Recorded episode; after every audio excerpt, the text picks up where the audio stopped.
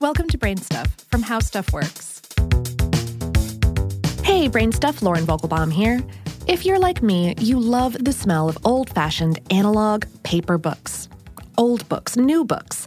And researchers at University College London suggest that these scents aren't just nice, they're an important part of the human experience. In an extensive study of smells, heritage, and historic paper published in the journal Heritage Science, the authors argue the importance of documenting and preserving smells. But why?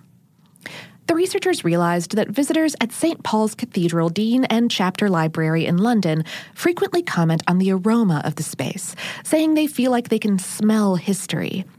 Thanks to our limbic system, odors can make us pretty emotional, especially when they evoke memories.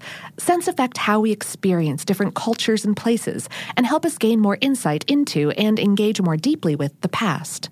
The researchers posit that smells are a part of our cultural heritage and have historical value and deserve to be identified, analyzed, and archived.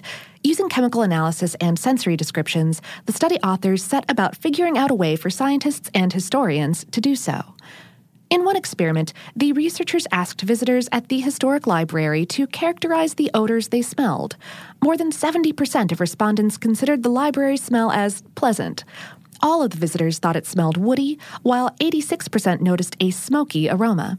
71% reported an earthy scent, and 41% said they smelled vanilla. Other less frequent responses ranged from musty to pungent and floral to rancid.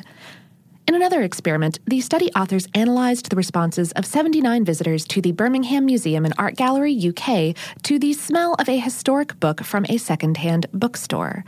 To capture the book smell, a piece of sterile gauze was soaked in 5 milliliters of an extract of the book odor and placed in an unlabeled metal canister screwed shut to prevent visitors from peeking.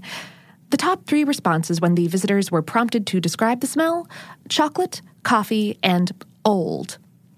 The team then analyzed the volatile organic compounds in the book and the library.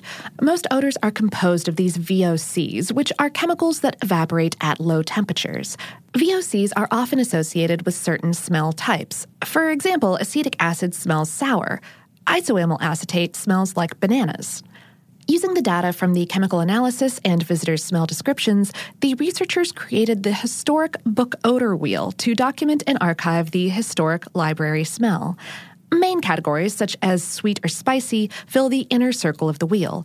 Descriptors, such as caramel or biscuits, fill the middle, and the chemical compounds likely to be the smelly source, like furfural, fill the outer circle.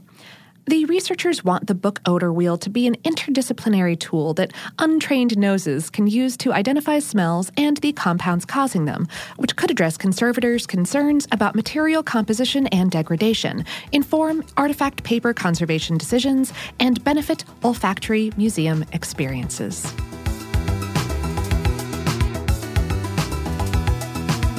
Today's episode was written by Shelly Danzy and produced by Tyler Klang. Brainstuff has merch now. You can get phone cases, tote bags, and of course, t-shirts.